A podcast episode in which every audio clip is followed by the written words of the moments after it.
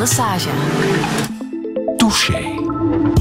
Touché vandaag met klimaatactiviste Anuna de Wever. Goedemorgen. Goedemorgen. Een maand geleden had uh, bijna niemand nog van jou gehoord. Ondertussen ben je al ja, vier weken lang all over the place. In alle televisieprogramma's heb je gezeten, kranten, weekbladen, overal interviews gedaan. Zelfs al internationaal ben je opgepikt.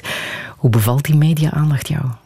Um, ja, ik vind het wel een boeiende manier om je laatste middelbare uh, te spenderen. Dat zeker, ja. Um, en ja, ik vind het ook geweldig natuurlijk, omdat daardoor is klimaat ook enorm in de media opnieuw. Hè, en wordt er terug over gebabbeld en dat is eigenlijk de bedoeling van uh, alles. Dat is voor jou het belangrijkste, hè? dat de movement in uh, de gesprekken uh, wordt Ja, opgenomen. ja, absoluut. Ja. Leonardo DiCaprio heeft vanmorgen ook laten weten dat hij jouw spijbelactie steunt. Ja, ja, ik ben daar enorm blij mee. Ik denk, van zo'n man wil ik dat wel horen. Dus ik heb enorm veel respect voor hem, ook met zijn film dat hij heeft gemaakt. Dus ik vind het eigenlijk echt geweldig dat hij ons steunt. Ja, hij heeft zelf ook een foundation hè, voor het klimaat en hij heeft ja. inderdaad die film gemaakt, Before the Flood. Heb jij die gezien? Nee, nee, en ook die van El Gorni. En met de simpele reden dat ik denk, als ik die film zie, dat ik zo in paniek ga zitten, dat ik een maand niet meer ga slapen. Dus uh, ja, alleen al met experten babbelen, daar word ik zo angstig van, dat ik denk dat ik daar echt... Uh, ja, niet van ga kunnen slapen. Nogthans zeer interessant om, uh, om alles eens op een rijtje te zien. Hè? Zeker ja, ja. Before the Flood. Je weet, Leonardo DiCaprio heeft uh, een foto van uh, de beweging van Youth for Climate op zijn Instagram gezet. Weet je hoeveel volgers hij heeft? Nee. 28,7 miljoen. en die foto van jullie is al 600.000 keer geliked. Oh, geweldig. En dat is wereldwijd, hè, Anuna? Ja, ja, dat is goed, hè? Ja. Voilà, zo moet het. Influencers. Maar hoe gaat het ondertussen op school? Het is, uh, het is zwaar, hè? Het is veel werk. Um, omdat, ja, ik moet nu eigenlijk heel veel doen rond uh, Youth for Climate. En daarbuiten moet ik inderdaad nog naar school gaan. En dat is, ja... Ja, dat huiswerk, dat is, dat is wel veel werk. Wat hebben jullie nu toetsen? Hoe, hoe lastig, is, lastig, is het nu op school? Ja, ik moet gewoon meedoen hè, met de rest. Dus uh, ik heb, uh, soms kan ik wel voor een beetje flexibiliteit vragen om, om een test een dag later te doen, bijvoorbeeld. Maar uiteindelijk ja, moet ik gewoon mee met de rest natuurlijk. Ik moet ook mijn diploma halen. Hè. Dus uh, het is veel werk. Ja. ja. En morgen? Hoe vroeg zit je dan op de schoolbanken? Niet. We hebben twee dagen uh, zo'n pedagogische studiedagachtig is. Daar ga jij geweldig voilà, van profiteren. Daar ga ik geweldig Absoluut, dat is mijn moment. Ja, heb je al plannen? Ja, ja, ja. ja. De agenda zit vol? Ja, de agenda zit vol. Met? Met uh, van alles en nog wat. Uh, veel vergaderingen vooral. Maar ook nog eens met vriendinnen afgesproken. Dat ook en, nog. ja, voilà. Ja. Dus. Anuna, hoe zou jij jezelf omschrijven? Uh, ondertussen als een klimaatactiviste. um, en ja, ja ik, zou, ik zou me toch wel echt omschrijven als een activist, omdat ik dat altijd wel heb gedaan. Ook hiervoor vind ik het enorm belangrijk dat mensen hun steentje bijdragen aan deze wereld. Um, zeker mensen zoals ik. Allee, ik bedoel, ik ben geboren met enorm veel privileges. Hè. Ik ben blank. Voor, allee, allereerst al, ik kom uit een middenklasse gezin. Um, dingen zoals Univ en zo, dat ligt sowieso op mij te wachten. Ik moet daar niks voor doen. Dus ik heb eigenlijk al zoveel privileges sowieso, dat ik denk, het is echt een verantwoordelijkheid om mij dan in te zetten voor deze wereld. Wat vind je zelf van die term klimaatspijbelaar die zo op jou is geplakt? Ik vind dat een uh, geweldige term. Maar ik denk dat die... Um, niet echt geldt voor ons, maar eerder voor de politici. Dus ze zouden hem anders moeten framen. Maar de term zelf vind ik geweldig. Het zijn de politici die klimaatspijbelaars ja. zijn. Klimaatgriet zeggen ze ook. Hè? Als je ergens voorbij komt, ja, iedereen herkent jou nu. Dan zeggen ze, hé, hey, dat is die klimaatgriet. Klokkenluider heb je ook wel graag? Ja, ja, ja, ja, absoluut. Dat vind ik wel. Want ik vind dat we heel veel mensen hebben uh, wakker gekregen, precies. Mm -hmm. Of dat was althans de bedoeling, maar ik denk dat dat wel is Dat is wel duidelijk. De voorbije vier weken is er over niks anders gepraat. Stel ja. dat jij niet uit je huis was gekomen, waarover zouden de debatten dan zijn gegaan? Denk ik niet over het klimaat. Nee, nee, dat denk ik ook niet. Ik uh -huh. denk the usual, hè. waarschijnlijk wel veel migratie, want dat was een groot thema. En um, ja, de regering in lopende zaken en zo. Dus, maar ik ben blij dat er opnieuw wordt gebouwd over klimaat. Dat was ja. echt nodig. Ja. Is het ook lastig zo'n overtuigend activiste te zijn? Um, Mm, ja, het is soms frustrerend als je dan andere mensen zie die dat niet doen. Of die zich er echt niet achter zetten. Uh, dat kan bij mij soms wel op mijn zenuwen werken. Om, zo onverschilligheid, ik kan daar niet zo goed tegen. Dus dat is, dat is soms wel lastig voor mij. Maar langs de andere kant, uh, dat is ook geweldig. Van bijvoorbeeld morgen heb ik een... Uh, nee, dinsdag heb ik een Skype-call met Greta Thunberg. Ja. Dus dat is ook leuk, snap je? Om dan andere grote activisten te ontmoeten. Allee, ik vind, dat is echt een groot voorbeeld voor mij. Dus dat is, dat is, dat is ook wel uh, geweldig. Daarmee is het een beetje begonnen hè, met dat Zweedse meisje. Ja, ja. voilà. Anuna de Wever, welkom in uh, Touché. Radio 1. 1. Friedel Massage. Touché. As a child, you would wait and watch from far away. But you always knew that you'd be the one to work while they all play. And youth, you'd lay awake at night and scheme of all the things that you would change, but it was just a dream.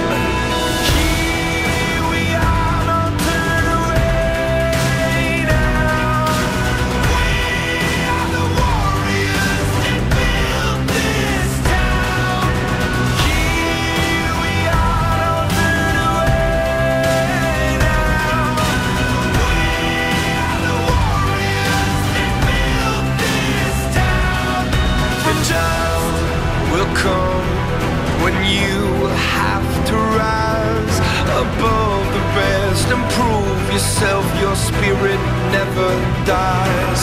Farewell, I've gone to take my throne above. But don't weep for me, cause this will be the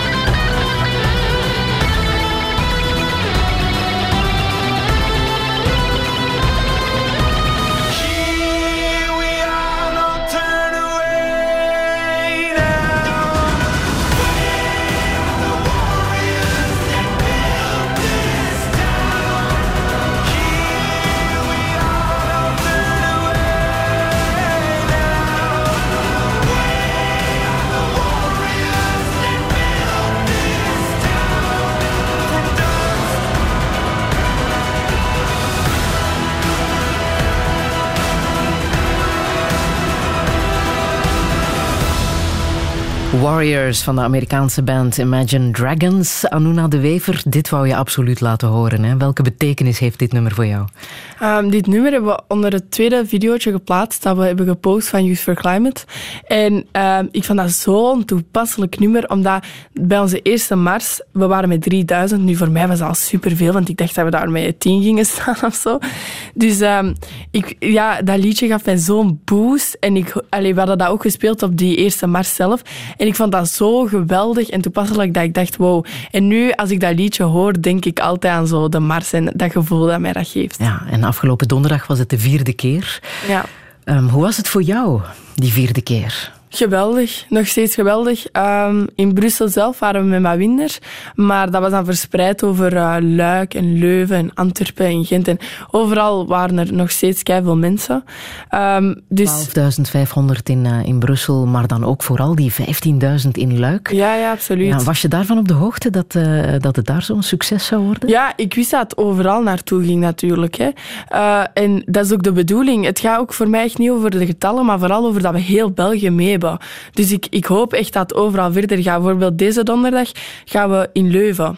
Dus ik en Kira en, en de rest van Youth for Climate gaan uh, nu deze donderdag marsen in Leuven. En waarom in Leuven? Omdat ze ons hebben uitgenodigd um, om daar naartoe te gaan. Dus ja, en dan de donderdag daarop terug in Brussel en dan zien we wel. En, en dan hoop je dat... Uh, mensen van overal naar Leuven komen of ook in hun eigen stad? Of uh, ook in hun eigen stad. Het gaat mij echt niet zoveel over, over uh, met hoeveel dat we ergens zijn. Het gaat me echt over het feit dat heel België opstaat. Weet je? Mm. Dus. En dat is wel aan het gebeuren, hè? Ja, ja. klopt. Afgelopen donderdag was het ook de 100 dagen hè, voor de laatste jaars bij veel uh, uh, leerlingen. Hoe was het bij jou? Heb jij 100 dagen gehad? wel, um, de 100 dagen zelf, dus de vrijdag, was ik op de Europese Commissie.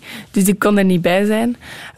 maar ik vind dat niet zo, niet zo jammer, want ik ben eigenlijk niet zo'n grote fan van 100 dagen. Nee? Ja, nee, dat is, niet echt mijn ding. Ik weet niet. Ik, ik heb het concept nooit echt goed gesnapt. Dus, uh, dus Jij ja. viert op een andere manier jouw laatste voilà, Majora-jaar. Voilà, voilà. Ja, ja, ja. Nu, um, uh, je spijbelt, en uh, dat is heel bewust, hè, omdat je op die manier veel meer aandacht krijgt. Um, sommige scholen doen daar wat moeilijk over. Andere scholen proberen creatief te zijn in hun straffen. Um, wat heb je daar al over gehoord? Wat scholen zoal doen met ja. die jongeren die dan een halve dag op school missen? Ja, ik heb mensen gehoord die echt zes uur moeten nablijven. Of uh, na een vrijdag tot acht uur op school moeten zitten.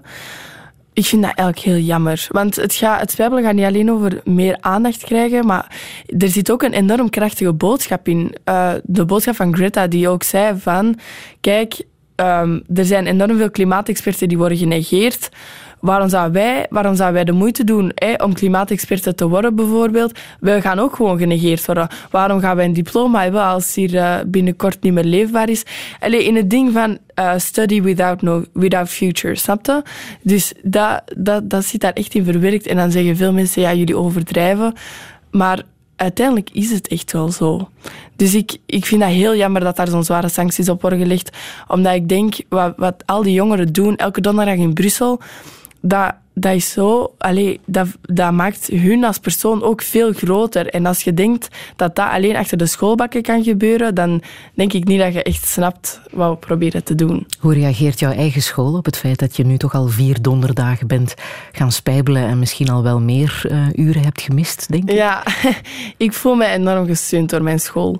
Uh, we moeten elke woensdag een uur nablijven, maar dat is eigenlijk um, voor een klimaatcomité samen te stellen op school. Dus om te zien hoe dat we onze school zelf ecologischer kunnen maken. Dus ik vind dat eigenlijk heel goed. En um, voor de rest, ik voel mij echt gesteund en mijn leerkrachten steunen mij ook. En iedereen, iedereen ziet ook wel de bigger picture van wat we proberen te doen.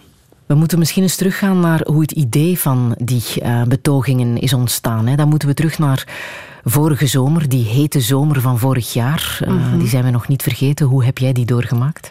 Ik was, uh, ik was toen alle chance in Oostenrijk, tussen de bergen. Dus ik had, ik had het niet zo warm, maar ik hoorde de hele tijd berichten van hey, in België is het 38 graden, 40 graden.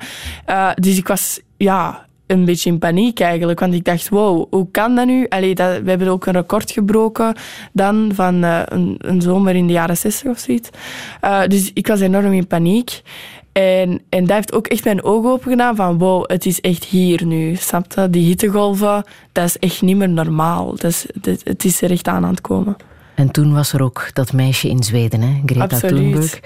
15 jaar, die met een bordje voor het parlement ging zitten en ook uh, mocht spreken. Um, dat heeft ze al verschillende keren gedaan. Maar die eerste speech die is uh, behoorlijk aangekomen, hè? wil ik nog even laten horen. You only speak of green, eternal economic growth because you are too scared of being unpopular. You only talk about moving forward with the same bad ideas that got us into this mess, even when the only sensible thing to do is pull the emergency brake. You are not mature enough to tell it like it is. Even that burden you leave to us children. Touché. Jullie zijn niet volwassen genoeg om de waarheid onder ogen te zien. Dat zei ze onder andere tegen de VN-secretaris-generaal Guterres uh, op uh, de klimaatconferentie in Katowice in, uh, in Polen. Wat dacht jij toen je dit zag? Ik vind dat ze volkomen gelijk heeft. En ik vind dat geweldig dat ze dat durft zeggen. Ze mag het zeggen, ze roept hen ter, ter verantwoording. En ik vind eigenlijk dat Greta Thunberg de laatste maanden meer moed heeft getoond dan eender welke politieke leider op het moment. Mm. Dus uh, zo'n mensen hebben we nodig. En jij gaat er van de week mee, uh, mee praten, ja. mee skypen. Ja. Weet je al wat je gaat zeggen? Heb je een beetje een gesprek of een vragenlijstje voorbereid? Nee, nee, maar ik denk dat het een heel, een heel leuk gesprek wordt. Ik heb, allee, ik heb ook gehoord dat zij er ook wel naar uitkijkt om ons uit te spreken. Um, dus allee, ik denk dat het echt zo het gaat goed doen om, om, haar, uh, om met haar te spreken. Omdat we ook veel, veel haat krijgen. Veel mensen die, die hier tegen zijn. Dus ik denk dat dat leuk is dat we elkaar, dan, dat we elkaar kunnen ondersteunen. Mm Hoe ga je daarmee om met die negatieve reacties die er ook zijn? Ja, allee, op social media lees ik het echt totaal niet of zo. Maar allee, ik hoor het natuurlijk wel en ik weet dat het er is. Um, en ik, ik vind het heel jammer. Maar ik Van denk, waar komt dat, denk je? Ik weet het niet. Dus het ding is, we, wij proberen, we zijn jongeren en wij komen op voor een betere wereld, een beter klimaatbeleid. Um, ik snap dat je tegen het feit bent dat we, dat we spijbelen of zo. Maar echt zo daar haat tegenover hebben, ik, ik zie echt niet van waar dat, dat kan komen. Want uiteindelijk zijn wij gewoon jongeren die initiatief nemen om iets te veranderen. Is dat ook jaloezie? Dat, dat weet ik niet. Ik zou het echt niet weten, maar ik vind het in ieder geval heel jammer. Mm. Nu, um, Greta Thunberg heeft jullie op het idee gebracht om dan uh, eind december was het een uh, post rond te sturen met het idee dat jullie ook zouden gaan uh, betogen en wel op donderdagmiddag. Weet je nog het moment dat je dat postte? En die eerste reacties die binnenkwamen? Ja, ik, ik weet zelfs nog het moment daarvoor, toen dat ik het vertelde aan klasgenoten om te gaan doen. En, uh, en ja, het, het, ik hoorde heel vaak van Anuna, waar ben je nu mee bezig? Dat gaat toch niks worden, je gaat daar alleen staan. Um, ontmoedigend eigenlijk. Uh, maar toen hebben we die post um, ja, gepost en uh, toen is dat eigenlijk viraal gegaan. En heel veel mensen hebben dat gezien. En toen kwam er een Facebookpagina en toen stonden er heel veel mensen op gaan. Um, dus ja, dat was ongelooflijk. Maar ik denk dat allee, in het begin waren er veel positieve reacties van de mensen die wouden komen. En ik denk de mensen die het niet goed vonden, die geloofden er niet in. Dus die dachten, ja, dat passeert wel. Ja, maar toen zag je ineens duizend mensen en dat getal begon op te lopen. Ja, klopt. Toen werd het ineens serieus, hè? Ja, ja, ja. Ik denk dat we wel een statement hebben gemaakt met onze 3000. Ja. dus um, ja, ik denk dat toen iedereen even is wakker geschoten van wow, oké, okay, ze menen het wel. Uh, want dat is ook de vraag die ik heel tijd kreeg in het begin. van, ja, dat kan toch niet dat jullie dit echt gaan blijven doen? Ja, we zijn nu toch al een maand aan het doen. Ja. En we're not done yet. En dat is wat de mensen zich ook afvragen. Hè? Hoe georganiseerd zijn jullie Youth for Climate? Wat zit daarachter? Daar zitten wel wat mensen achter. Uh, elk, veel jongeren dus we zijn met, met, ik denk, tien jongeren die, die eigenlijk achter de schermen veel, veel werk doen. Want natuurlijk, dat is niet gewoon alleen donderdag spijbelen. Wij moeten alles organiseren. Wij moeten heel veel mensen zien. Uh, we moeten al de mediaoptredens doen. Dus het is heel veel werk. En we zijn ook wel met veel um, om dat te doen. Maar dus we zijn echt een goed team. Ik ben echt En is er een soort taakverdeling? Het is duidelijk dat jij het gezicht bent. En, uh... Ja, er is al een taakverdeling. Um, de, ja, natuurlijk, hè, werk delegeren. Maar ja, uiteindelijk, we zijn een paar jongeren, hè, dus het is wel wat chaotisch. maar zo'n betoging moet je wel organiseren. Hè? Je moet toestemming vragen. Ja, ja, klopt. Dus hey, met de politie bellen en dan die elektrische wagen regelen, muziekboxen regelen, uh, zien dat iedereen de adressen kent, dat die dat online platform beheren, uh, zie, ons bezighouden met dat expertenpanel met de Vlaamse bouwmeester. Er is echt heel veel te doen. Dus, uh, maar we zijn een goed team. We doen dat goed. Ik hoor het.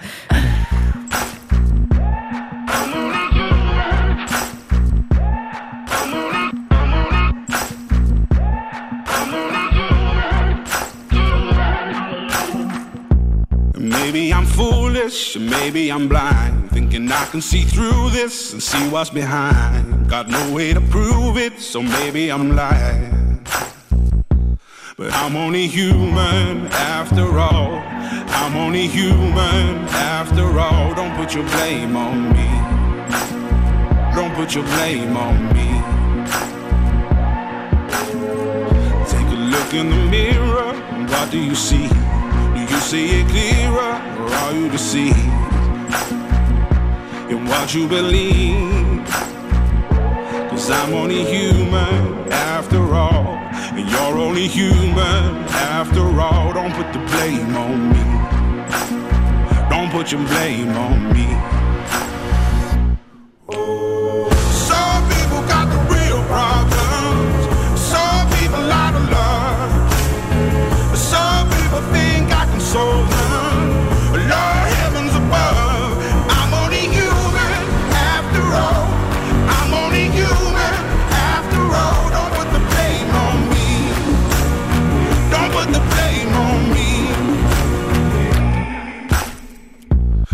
Don't my opinion, don't ask me to lie. And beg for forgiveness for making you cry. For making you cry. Cause I'm only human after all. I'm only human after all. Don't put your blame on me. Don't put the blame on me. Oh,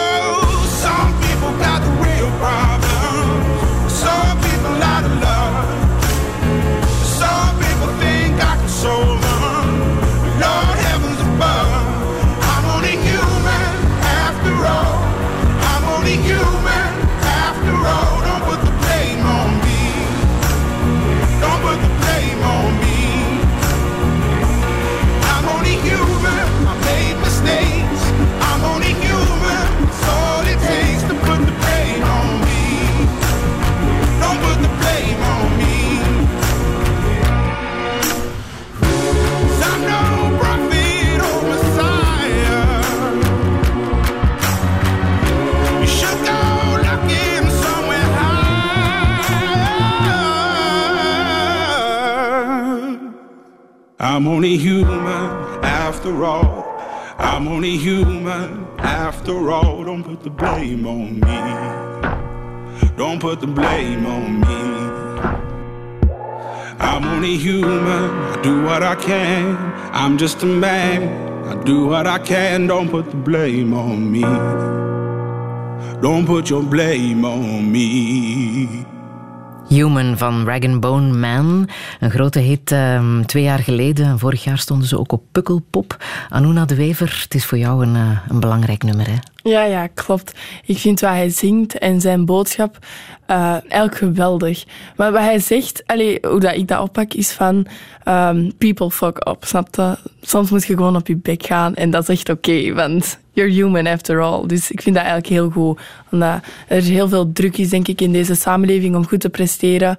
Maar soms lukt het ook niet. Dat is oké. Okay. Heb je het zelf nu ook al gevoeld, de voorbije ja. vier weken? ja, ik merk wel dat als ik iets... Uh, iets fout zeg of als ik iets ongelukkig uitkomt, dat ik daar wel direct wordt op afgerekend.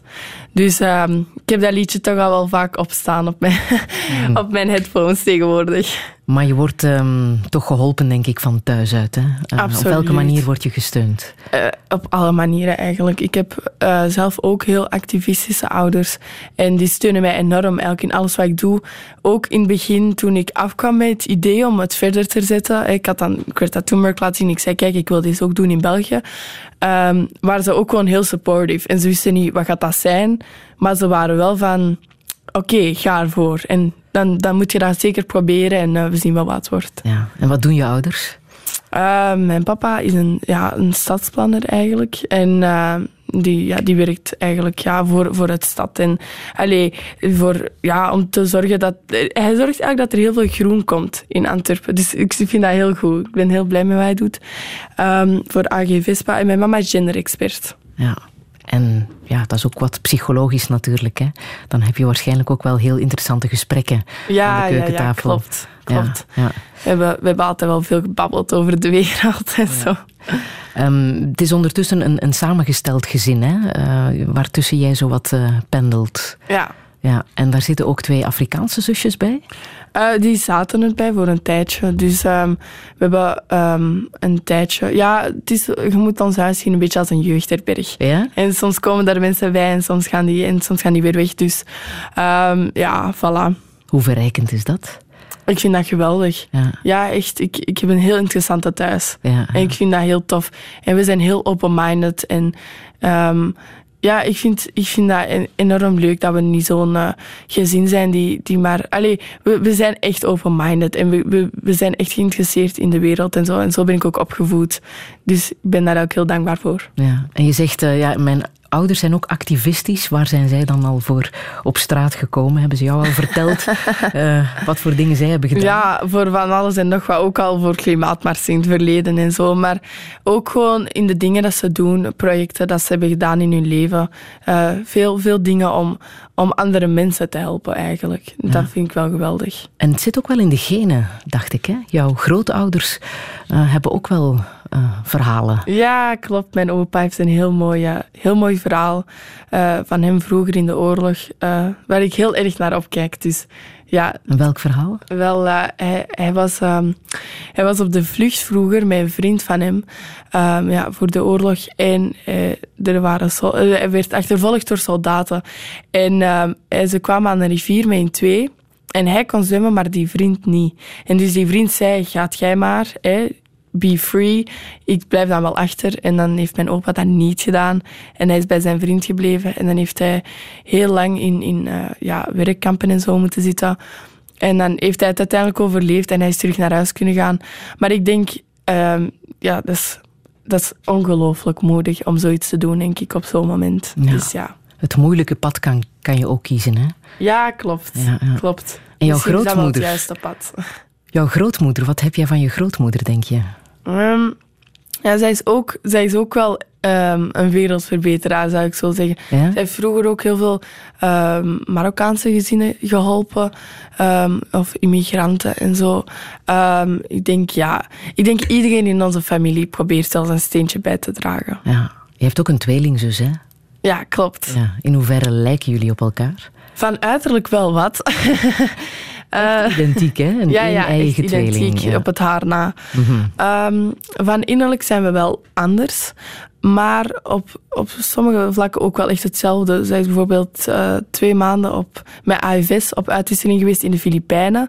Eh, ik vind dat enorm moedig van haar, helemaal alleen naar de Filipijnen. Dus allee, veel reizen, dat, daar hou ik ook wel van. En, en de wereld ontdekken. En ja, ik ben wel fan van mijn zus. Je weet wat mensen dan zeggen, hè? Voor het klimaat strijden, maar toch veel reizen. Ja, ja, ja. Ja, maar hoe leg je niet, dat dat, uit? dat moet niet per se met het vliegtuig. Hè. Dus ik, er zijn heel veel andere manieren om te reizen. En eh, ja, ik vlieg eigenlijk echt niet zo vaak hoor. Dus ik weet dat dat wordt gezegd alsof ik eh, tien keer per jaar vlieg en overal citytripjes doe, maar dat is echt niet het geval. Hoe reis je dan? Ja, soms met het vliegtuig, maar soms met de trein lange afstanden. Of gaan roadtrippen bijvoorbeeld, zoals in Oostenrijk deze zomer. Ehm, En roadtrippen is eh, al liftend, of, of hoe heb je dat gedaan? Nee, nee, met heel het gezin in- in de auto dan. Hè. Maar eh, allee, uiteindelijk is, is dat wel veel beter dan het vliegtuig nemen. Hè. Ja, ja, ja. Maar reizen wil je wel blijven doen. Uiteraard. Ik vind dat ook normaal in een globaliserende wereld. En daarmee, ik heb daar al heel vaak naar gerefereerd, dat ik het heel belangrijk vind dat er een groot eh, netwerk van treinen komt. Dat het mogelijk maakt om verre reizen te maken met de trein. Ik heb het gevoel dat dat over de jaren heen gewoon moeilijker is geworden. Ik vind het eigenlijk heel belangrijk dat er geïnvesteerd wordt in zulke alternatieven dan altijd maar blijven subsidies geven aan de vliegtuigmaatschappijen. Zo gaan de oplossingen niet komen natuurlijk. Ja. En de trein mag ook goedkoper, vermoed ik. Absoluut. Goedkoper en beter en sneller en efficiënter en alles eigenlijk. Ehm, nu, eh, eh, wat de betogingen betreft, ehm, heb je de indruk dat je daarmee ook eh, de wereld kan veranderen, denk je? Ik denk dat we dat eigenlijk al hebben gedaan. Ik denk dat Greta Thunberg een super, super inspirerende boodschap heeft gegeven. Ehm, dat zij mij heeft geactiveerd, dat zij Australië heeft geactiveerd. En ondertussen heel de wereld. Overal zijn er mensen aan het opkomen voor het klimaat. Iedereen is aan het scheiden voor een beter klimaatbeleid. Ehm, en ik denk dat er echt iets kan veranderen aan het beleid. Ik denk dat echt, en ook los daarvan, is het terug een topic in de wereld. Omdat het echt vaak genegeerd wordt van ja, het klimaat, ja, oké. Maar het is niet meer zo'n oud hippie onderwerp of zo. Het, het gaat echt allemaal en we moeten er allemaal aan werken. En dat heeft ehm, Greta Thunberg heel mooi terug in deze wereld gebracht.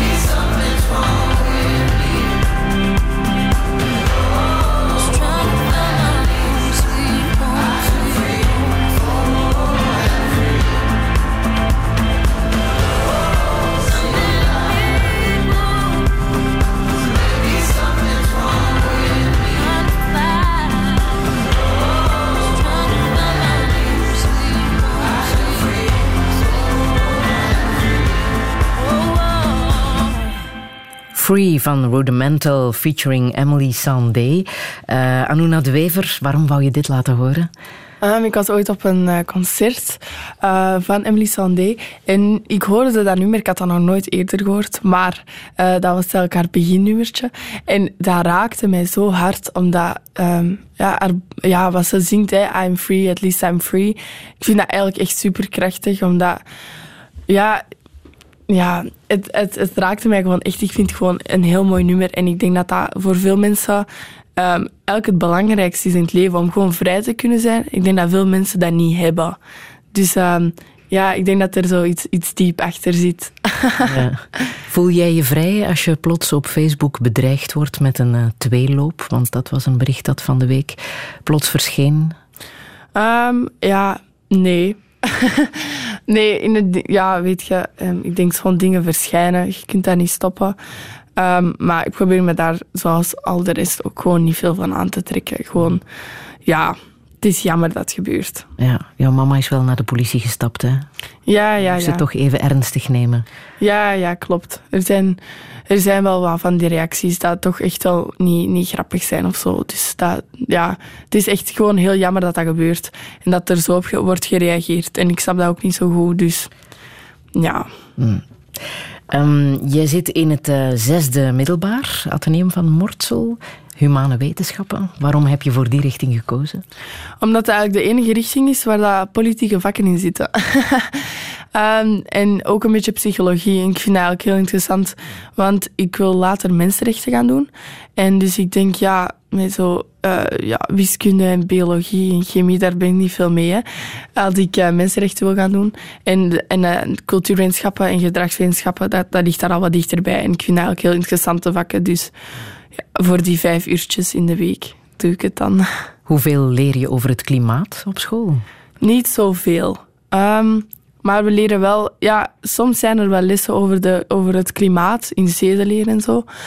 Um, in zedenleer? Ja, in zedenleer. Maar weet je, dan wat ik eigenlijk het jammerste vind, is dan de reactie van de klas daarop.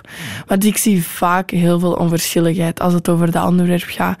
En dan denk ik, ja, ik denk dat, ik denk dat dan veel jongeren niet genoeg geïnformeerd zijn over hoe ernstig dat eigenlijk is. Dat, dat er nog vaak wordt naar gekeken als een ver van mijn bedshow, terwijl dat echt niet meer is. Dus ik vind dat eigenlijk heel verontrustend, reacties die, die, die ik dan zie in de klas als we zo van die les hebben. Weet jij nog het eerste moment of de eerste keer dat je over de opwarming van de aarde hoorde? ik herinner me nog een paar jaar, ja, lang, lang geleden, dat mijn, mijn Peter mij een boekje gaf over het klimaat en extreme weerfenomenen en zo. Uh, ik denk Hoe dat, oud was je toen? Ik denk acht of zo. Ja? Ik denk dat dat misschien een van de eerste momenten was dat ik uh, daarover leerde. En dan, dan hebben we daarover gebabbeld, over het klimaat en, en climate change en zo. Maar ondertussen is dat al veel, veel meer een topic in de wereld dan vroeger, denk Mhm. ik. Maar was je toen meteen ongerust als achtjarige toen je dat boekje las? Nee, nee, nee. nee. Je had nog niet meteen door dat nee, het, ik had het echt menens nog was. niet door. Maar ik ben wel vrij snel daar echt... Ik denk dat ik daar al vijf jaar echt mee bezig ben. Dat, dat mij dat echt wel... um, ja, onrustig maakt en zo. En mij doet nadenken over, over mijn toekomst. En um, ja, ik ben daar toch wel echt bang voor. En ik denk dat dat ook een beetje opbouwde tot aan het moment dat ik dacht, oké, we gaan op straat protesteren. Mm. Nu, er is inderdaad ook wel wat, uh, wat kritiek.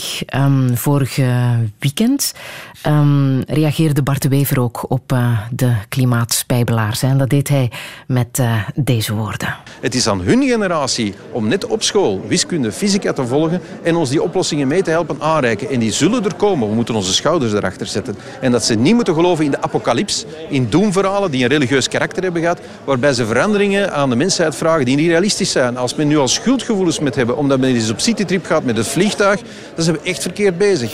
Touché. Hij klonk echt wel boos, hè? Ja. Wat hoor, hoor jij in zijn boodschap hier? Ja, ik, ik vind een beetje... Ja, kijk, ik zie er zo naar. Hij zegt, ga naar school, ga wiskunde en zo studeren, word zelf klimaatexpert. Er zijn al enorm veel klimaatexperten. Er zijn, uh, er zijn enorm veel klimaatexperten. Trouwens, uh, een paar duizend die een brief hadden geschreven over het feit dat we gelijk hebben.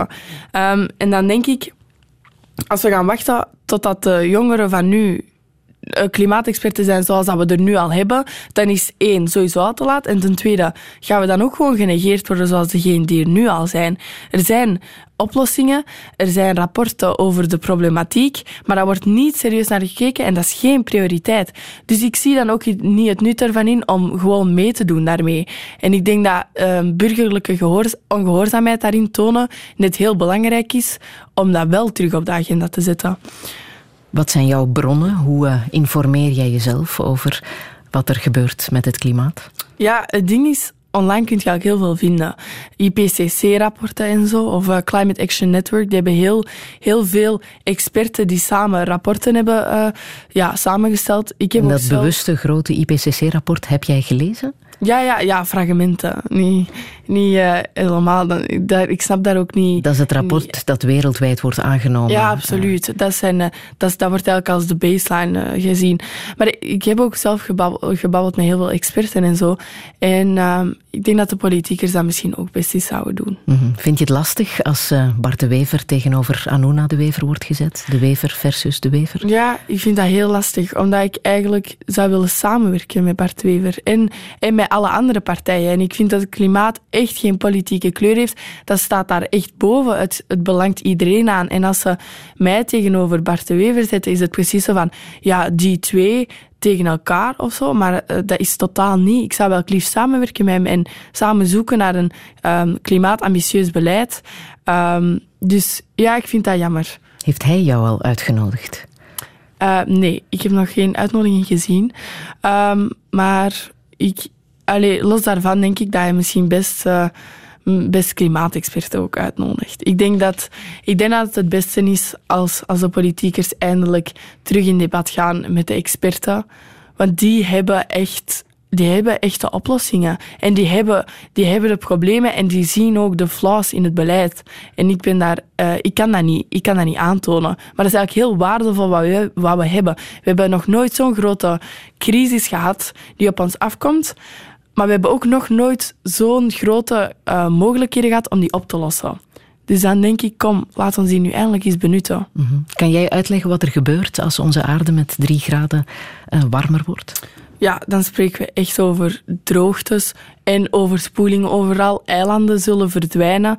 Um, veel, ja, de voedselprijzen gaan in de lucht schieten tot en met, omdat landbouw is gewoon, ja, veel, veel minder. Um, de expert van die heeft daar een heel mooi brief over geschreven naar zijn kleinkinderen. Um, waarin hij dat ook uitlegt hoe dat de wereld er dan eigenlijk gaat uitzien. Het is, uh, het is echt niet het is echt niet om mee te lachen eigenlijk. Ik denk ook als veel politiekers zeggen van uh, ja, het is zo duur nu om te investeren in, in een klimaatambitieus beleid. Uh, ja, je moet dat zien als een investering. Want als we wachten, gaat het nog veel, veel duurder zijn. En dan, dan gaat het echt niet meer Allee, dan gaat echt niet meer oké okay zijn. Dus we moeten er echt nu iets aan doen. Wat moet er concreet aangepakt worden volgens jou? Ik denk dat er heel veel concrete maatregelen zijn die nogmaals de experten kunnen aantonen. Maar ik denk dat we bijvoorbeeld echt moeten kijken naar, naar um, de vleesstapel. Want ik denk dat er een heel groot probleem is rond, omtrent vlees. Omdat uh, dat wordt echt niet bewust gemaakt in de maatschappij hoe schadelijk dat, eigenlijk is. Hoeveel water dat dat verbruikt. Um, als we dan nog niet spreken over de, de, de, ja, de dierenmishandeling, want de omstandigheden waarin dat die dieren uh, opgroeien, dat is echt, dat is echt niet oké. Ik heb daar beelden van gezien. Dat is, en um, het is gewoon enorm vervuilend. Bijvoorbeeld het Amazonewoud in Brazilië wordt gekapt voor die sojavelden, voor het eten voor die dieren. Allee, het is het vlees is een van de schadelijkste factoren voor het klimaat, maar daar wordt eigenlijk echt niet over gebabbeld. Dus dat hoop ik ook echt aan te kaarten, omdat dat, het is heel gemakkelijk om, om gewoon te kunnen stoppen met vlees. Er zijn superveel vleesvervangers. Um, en het is echt nodig. Mensen moeten dat echt beginnen doen, want uw ecologische uh, voetafdruk is gewoon 50% groter als je wel of geen vlees eet. Er was de actie Dagen zonder vlees. Hè? Nog meer dagen zonder vlees? Ja, 365 per jaar. Ja. Mobiliteit, daar hadden we het al over. En dan de fossiele brandstoffen. Ja, dat moet naar beneden. Hè. De CO2-uitstoot is uh, ook een van de grootste factoren van uh, climate change. En um, ja... Op welke manier kan dat aangepakt worden? Ik denk zeker in vaste vliegtuigen. Um, Want ja, daarmee, en dat, dat is dan terug over mobiliteit inderdaad, eh, zie dat er alternatieven zijn, zoals die treinsporen. Ehm, en ja, gewoon heel, eh, allee, heel veel dat we uitstoten allee, heel veel dat we doen in ons dagelijks leven is gewoon CO2-uitstoot. Ook de auto nemen, iedereen weet dat wel. Maar er wordt veel te snel gewoon toch in de auto gestapt. Ook omdat er geen alternatieven zijn. En dan denk ik, ja kom, uh, los het op. het is ook een economische kwestie, hè? Ja, klopt. Uh, de milieuproblematiek. Ja, daar, ja. Daar, dat horen we ook vaak, hè, dan, dat het heel duur is. Um, nu, ik heb al veel economische modellen gezien die aantonen dat een ecologisch leven echt niet duur moet zijn. En dat, allez, ik heb ook papers gezien van uh, studenten aan UNIF die duurzaamheidsmodellen hebben over, um, over een ecologisch leven dat eigenlijk het leven van de burger zelf goedkoper maakt, waardoor dat mensen ook aangezet worden om duurzamer te leven en zo.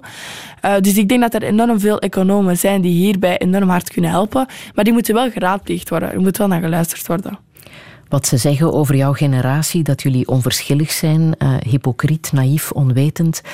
Ik denk dat dat bij jou niet helemaal het geval is. Ben jij atypisch voor jouw generatie? Atypisch zou ik niet direct zeggen.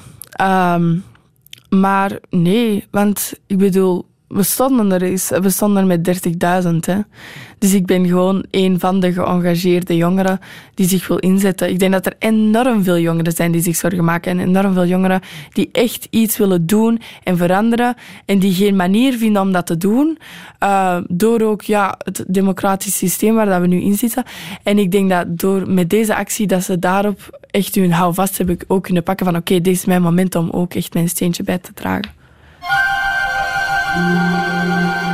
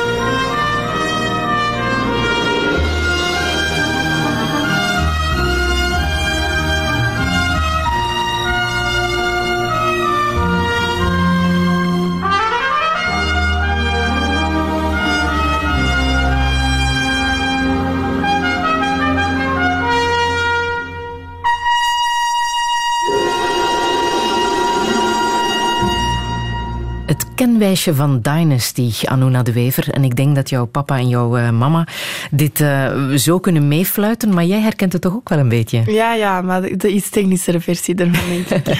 Want er is een remake op uh, Netflix en die heet ook Dynasty. Een beetje de moderne versie van, van de Dynasty uit de jaren tachtig, waar jij trouwens nog nooit van gehoord had. Nee. Nee, ik wist echt niet dat het een remake was. Een eh, moderne remake. Maar jij bent verslaafd aan die serie. Ja, het is echt mijn guilty pleasure. Ik vind het geweldig. Maar het is mijn guilty pleasure omdat het gaat eigenlijk echt over de elite in deze wereld. Echt stinkend rijke mensen gewoon. Die, die dan ja, klagen over echt zo van... Um, ah, ik heb de foute hapjes op mijn bal of zo, weet je wel. Dus het is, het is echt een heel fout beeld over de samenleving, maar ik vind het geweldig om dat te kijken. Wordt ook wel gepraat over ecologie, hè? Ja, ja, klopt. Dus het, het familiebedrijf Carrington Atlantic uh, profileert zichzelf als een heel ecologisch bedrijf.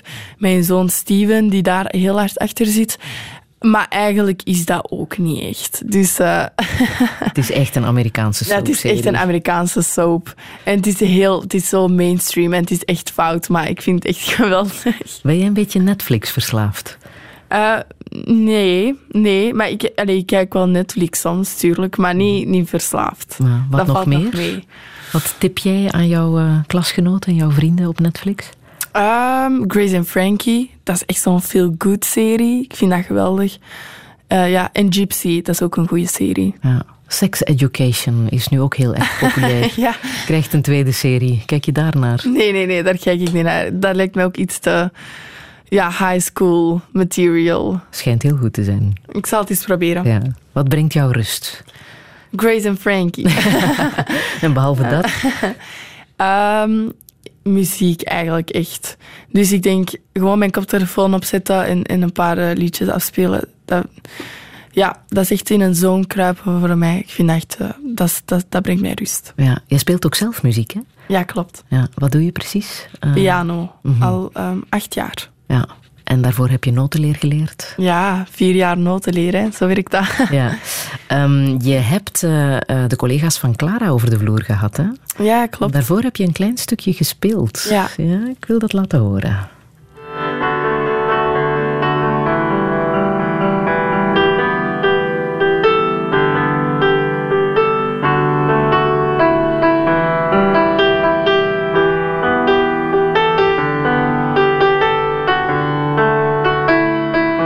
Klinkt een beetje als uh, Einaudi, dat repetitieve. Dat, ja, uh, ja, mijn grotere inspiratie. Is het waar? Ja. ja, ja, echt wel. Ja, je zei daar ook dat je graag voor het, uh, in het Sportpaleis zou willen spelen. Ja, dat was altijd mijn droom, al vanaf van kind zijnde. Um, dat lijkt me echt een, ja, dat lijkt mij een van de machtigste momenten dat je kunt hebben, denk ik. Als ik zelf naar het Sportpaleis ga en ik zie die artiesten daar, ik ben echt stik jaloers gewoon. Nu uh, zweep je de jongeren op een andere manier op, hè? Met jouw megafoon. Ja, ja, klopt. Niet of nog niet met de piano. Komt dat nog? Uh, we zullen zien. Ik weet het niet. Ik heb nu niet veel tijd om piano te spelen. Dus, uh, maar um, ja, ik denk dat muziek sowieso echt een manier is om mensen te verbinden. Dat is misschien een beetje ja, belachelijk gezegd, maar ik, ik geloof daar wel echt in. Mm-hmm. Dat dat mensen kan verbinden. Dus ik hoop dat ook ooit te kunnen met mijn piano. Zing je ook? Nee, zeer triestige zaak, maar ik heb echt een, een... Ik vind van mezelf dat ik echt geen mooie stem heb. En zingen is al helemaal een ramp. Uh, dus ja, dat is heel jammer. Want anders had ik het wel graag gedaan, maar... Ja, maar jouw zusje zingt wel? Ja, mijn tweelingzus kan prachtig zingen. Die heeft een heel mooie stem. Die kan heel mooi zingen. Ik ben daar heel jaloers over. Dus ja, jammer dat ik juist die helft van de genen niet heb meegekregen dan. Haar genen misschien inschakelen. Ja. Ooit eens iets samen doen. Ja, boeken lezen, heb je daar tijd voor? Soms. Ik heb wel veel boeken gekregen nu. Veel, veel Ja? mensen die boeken uh, aan mij geven. Zoals? Um, ja, dat is een goede vraag. Maar boeken allicht over het klimaat? Over het uh, klimaat, uiteraard. Het is uh, over het klimaat en, en uh, ook het kapitalistische systeem veel, eigenlijk. Ja? Uh, maar nog geen tijd gehad om ze te lezen, eigenlijk. Nee. ja. Nee. Maar The Life of Pi heb je gelezen. Ja. Van Jan Martel uit jouw geboortejaar 2001. Ja, ja, ja. Wat heeft jou zo geraakt in, uh, in dat boek?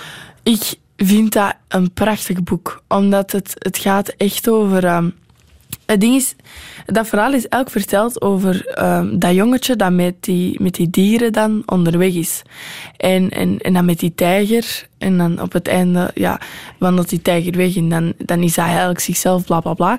En ik dacht altijd dat dat echt die dieren waren, maar nu is er blijkbaar een obvious plot dat dat dan eigenlijk uh, zijn familie is die mee op zo'n reddingsgroep zit. Um, eigenlijk een heel traumatiserend verhaal, maar dus in zijn hoofd heeft hij dat omgezet in dieren, omdat dat dan waarschijnlijk te erg is voor zichzelf om om dat zo te herinneren. Maar ik had dat dus niet door.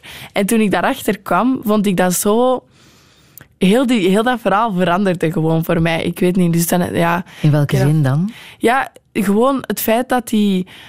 Voor, ik heb heel dat verhaal altijd in mijn hoofd afgespeeld alsof hij dat met dieren heeft beleefd. Dus ik denk dat ik echt mij enorm goed kan inleven in hoe dat, dat echt was voor die jongen. Omdat, omdat hij dat ook had ingeleefd, snapte? Ook al was dat niet de bedoeling. En hebben die film gezien en ik vond dat ook echt een prachtige film. En ja, gewoon... Um, de boodschap, de boodschap die die film meebrengt. Dus ja, ik weet niet. Ja, dit is uh, muziek uit die film. En het uh, boek trouwens is ook gelezen door uh, Barack Obama.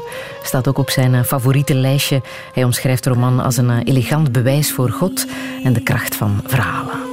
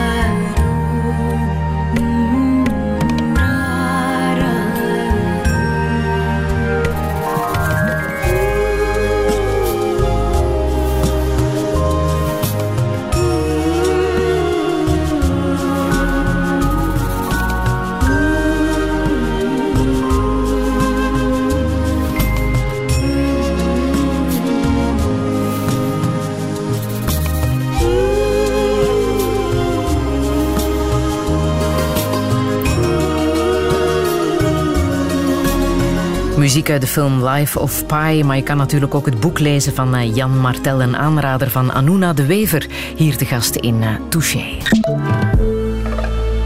Radio 1. 1.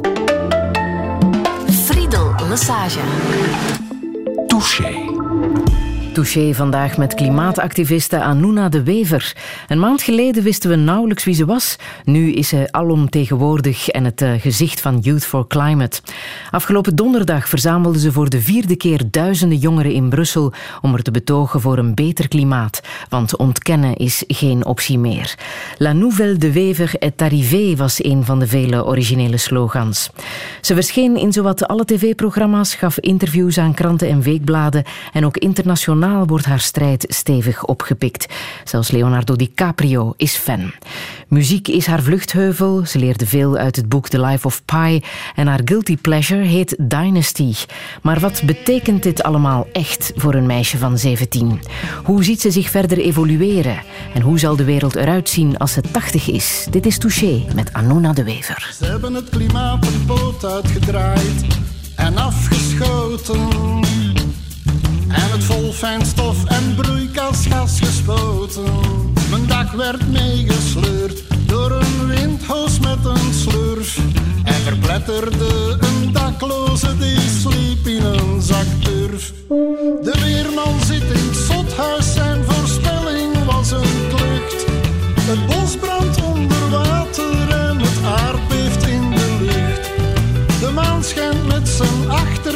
want zijn voorkant is heel kwaad. Er is duidelijk iets mis met het klimaat van ons klimaat. De wereld is omzeep, er gebeuren rare dingen rondom mij. Helemaal omzeep, en het laatste oordeel kan niet ver meer zijn. Al van in de jaren zeventig was de olie bijna op, maar vandaag smijten ze er nog altijd mee naar onze kop. De auto's blijven walmen en de schouwen walmen mee. Plus die autobandenvuurtjes van het stakerscomité.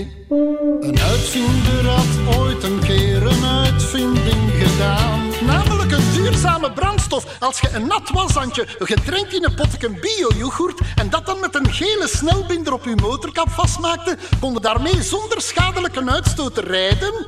Van Brussel tot Milaan. Die uitvinder ligt op spoed, want hij kwam overal te laat. Daar geven ze nu een pilletje, zodat hij zwijgt over het klimaat. De wereld is om zeep, er gebeuren rare dingen rondom mij. Helemaal om zeep, en het laatste oordeel kan niet ver zijn. Ooit stonden er in Brazilië veel bomen in een bos. Maar de helft is al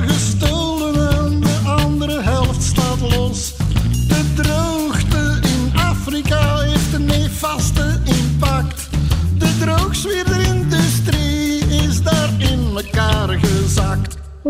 Poetin en Obama willen van een waarschuwing niks weten. En de paus die heeft me zelfs van zijn balkon gesmeten. Ik zit nu in het gevang en samen met een psychopaat zoek ik naar een oplossing voor de redding van het klimaat. De wereld is om zeep, er gebeuren rare dingen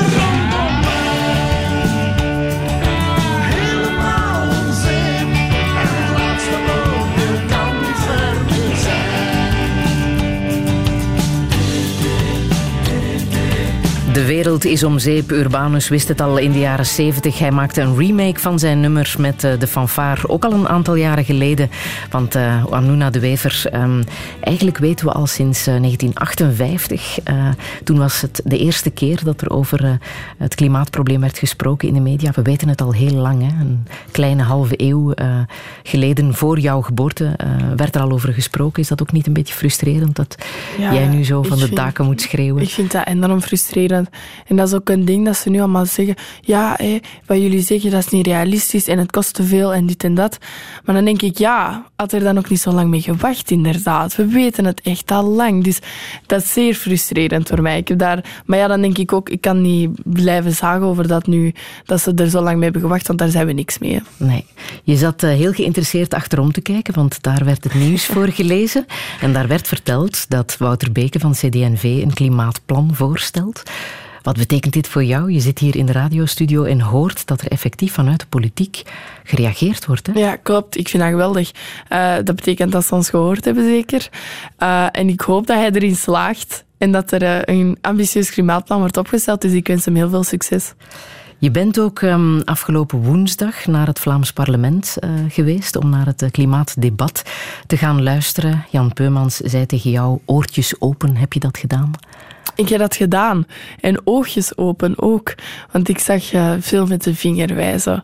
En, en veel gekibbel. En ik hoorde eigenlijk veel over wat er slecht is aan het gaan en wie dat wat heeft gedaan, in plaats over eigenlijk wat de oplossingen kunnen zijn.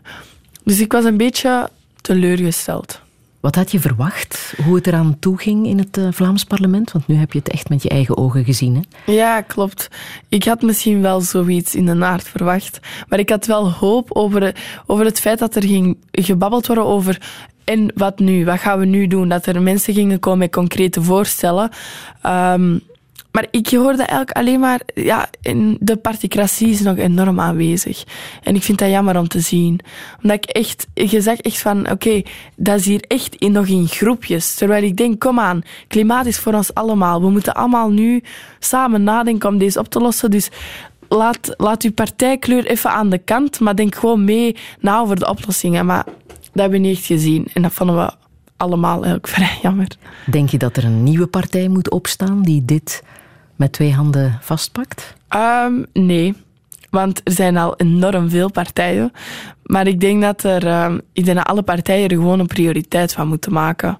En dat is nu niet. Ik denk dat alle partijen gewoon moeten beginnen met na te denken over het klimaat en wat zij eraan gaan doen. In plaats van met de vinger te wijzen naar andere partijen wat zij nog niet hebben gedaan. Dus ja. Jan Peumans zei ook, goed dat jullie betogen. Ehm, hij had daar alle respect voor. Hij had ook heel veel betoogd in zijn jonge jaren. Maar nu moeten jullie met een uh, platformtekst komen. Nu moet je met een plan komen. Klopt. Maar dat had je eigenlijk al een beetje achter de hand, hè? Exact. Dus wij hebben nu uh, twee dingen gedaan eigenlijk. We hebben een digitaal platform, waardoor dat we ja, de macht eigenlijk bij de burgers terugleggen, waarin dat zij hun ideeën kunnen aftoetsen en waarin dat zij met hun uh, oplossing over klimaat kunnen komen op een zeer efficiënte manier. En met, die, met de, de grootste punten die daaruit voortkomen, nemen wij dat mee naar ons expertenpanel, dat we ook zijn aan het opstellen nu met de bouwmeester, um, zodat de experten dat mee kunnen nemen in het klimaatactieplan dat we gaan ontwikkelen. Ja, dat uh, platform is uh, donderdag gelanceerd. Daar zijn al meer dan 1300 leden en de voorstellen blijven binnenstromen. We hebben hier zo net even gecheckt wat er allemaal komt uh, binnenlopen. Eentje dat heel veel succes heeft is uh, verpakkingsplastiek verminderen of herdenken.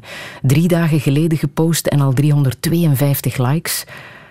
Wat denk je dan? Ik denk, ik denk dat dat een enorm goed idee is eigenlijk. Um, ik denk dat dat een zeer groot probleem is. Dat er nog zoveel plastic uh, deze wereld... Allee, de afvalhopen, dat is, dat is echt niet om mee te lachen.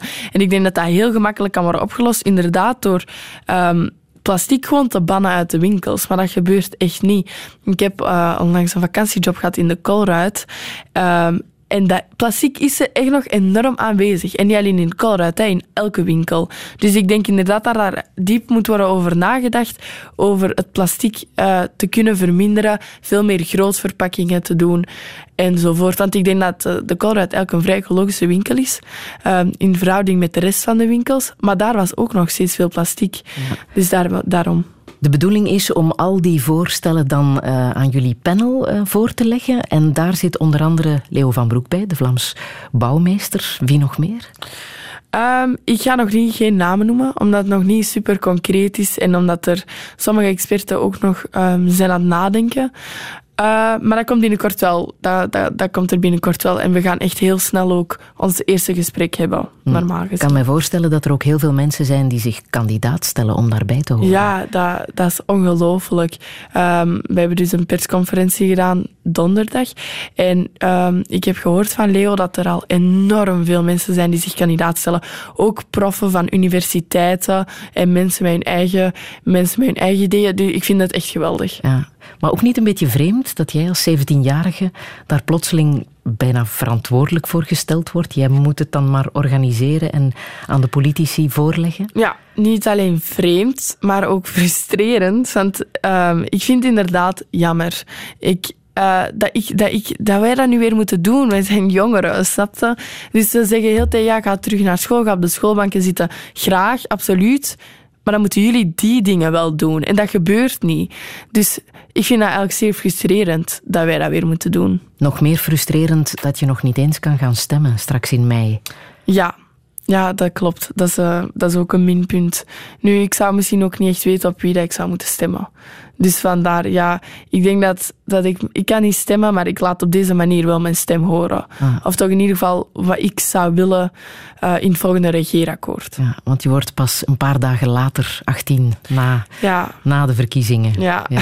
Maar je mocht van je moeder wel zeggen op wie zij moest stemmen. Hè? Ja, dus je mag wel dus meestemmen via, via haar stem. Voilà. Um, nu, uh, er is al heel veel uh, gevraagd aan jou. Je hebt al veel interviews gedaan en misschien ook wel een paar dingen gesuggereerd die wat vreemd overkwamen. Zo zei je op een bepaald moment, misschien moeten we geld laten bijdrukken. Ja, dus um, ten eerste, ik ben geen econoom. Dus ik weet niet wat, uh, wat de mogelijke oplossing zou kunnen zijn. Maar... Vanuit welke frustratie ook, heb je dat gezegd? Vanuit, we, het is geweten dat we al heel lang geld zijn aan het bijdrukken voor de banken te redden. Dus iedereen die met dat idee lacht, oké, okay, het is misschien kort door de bocht en niet zo goed doordacht, maar er zit wel een kern in. En er zijn trouwens ook al proffen van, van UNIFE die hebben gezegd, ja, dat klopt op zich wel.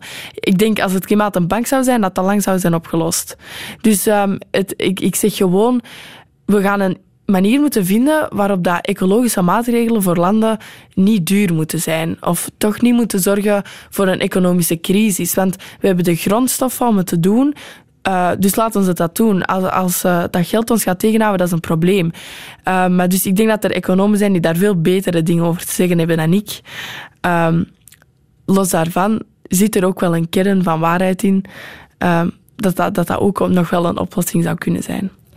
Brossen voor bossen, dat is jullie slogan die het meest wordt geciteerd. In hoeverre kunnen bossen ons echt vooruit helpen? Ik denk enorm veel. Het goede aan een boom is dat het niet alleen um, ja, O2 maakt, dus zuurstof voor ons, maar het haalt de CO2 uit de lucht. En dat is eigenlijk wat we nodig hebben, want we produceren superveel CO2. Dat moet ergens naartoe. Dus um, een boom, ja, dat is eigenlijk... Dat is, dat, dat ongelooflijk dat dat bestaat. Wetenschappers zijn daar naar aan het zoeken, naar een manier om CO2 uit de lucht te halen en dat om te vormen in O2. En wel, het bestaat. Dus gebruik het misschien. Stop met al die bomen te kappen. Dat is ongelooflijk dat we nog steeds bomen zijn aan het kappen. Dat is echt heel onverantwoord. De Standaard heeft een klimaatbijlage uh, gepubliceerd van de week met twintig vragen over het klimaat. En de laatste was: kunnen we ons ook aanpassen aan de evolutie die nu aan de gang is? Wat, wat denk jij? Um, ik denk dat het zal moeten. Het gaat sowieso moeten, want allez, zelfs als we vandaag stoppen met uitstoten en aan 0% uitstoot zitten, gaat er nog heel veel gebeuren van de vorige vervuiling die er, al, eh, die er nog aan moet komen. Um, Waaraan zullen we ons moeten aanpassen? Aan alles. We gaan ons waterverbruik drastisch moeten verminderen. We gaan, we gaan, het plas, eh, we gaan ja, tegen de warmte. Eh, ik denk dat de, de airco's enorm uh, in uitverkoop gaan staan. Allee, in, in het ding van iedereen gaat airco willen kopen. Uh, iedereen gaat ervoor zorgen... Ja, iedereen gaat een manier moeten vinden om met die veranderingen om te gaan. Want er gaan echt overstromingen komen. Dan gaan er dijken moeten worden gebouwd. Dat gaat ook enorm duur zijn. En wie wil er ook achter een dijk leven? Geen uitzicht meer. Hè? Uh, er zijn ja, enorm veel dingen die er gaan gebeuren. Dus ik heb zoiets van, als mensen zeggen, ja, maar dan gaan we ons moeten uh, aanpassen, eh, omdat jullie per se een klimaatbeleid willen, je gaat je sowieso moeten aanpassen. Misschien komt Mortsel onder water te staan. Absoluut. Vlaanderen, we zijn de laaglanden, hè. We zullen, wij zullen zeker onder water komen te staan.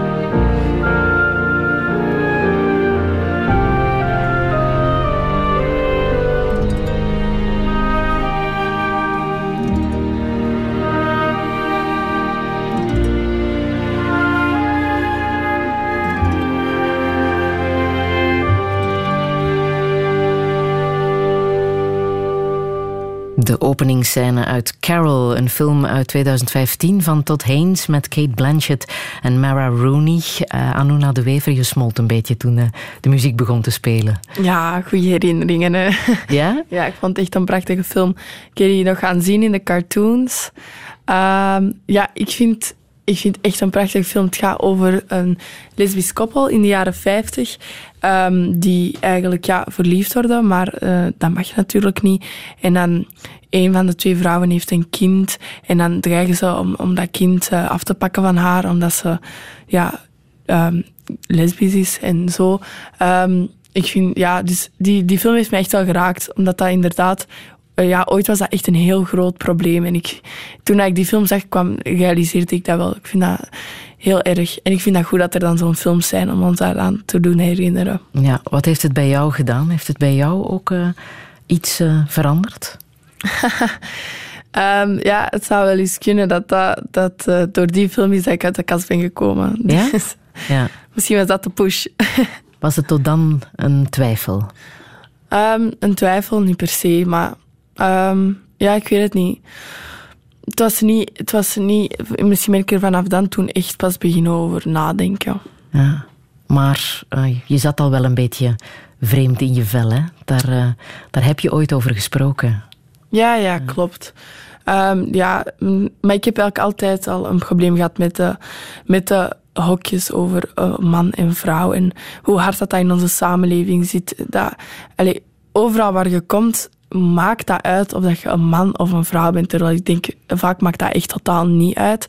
En er wordt veel te hard... Mensen worden veel te hard in hokjes daarover geduwd. En ik heb, ik heb, een, ik heb al vrienden gehad die zelfmoord hebben gepleegd om die redenen. Mm -hmm. En dus ik heb daar elke... Ja, ik, heb daar, ik vind dat eigenlijk echt verschrikkelijk dat dat zo hard in onze samenleving zit. Mm -hmm. En dat waren mensen die daar niet konden over praten? Of? Ja, mensen die niet in een van die twee hokjes pasten.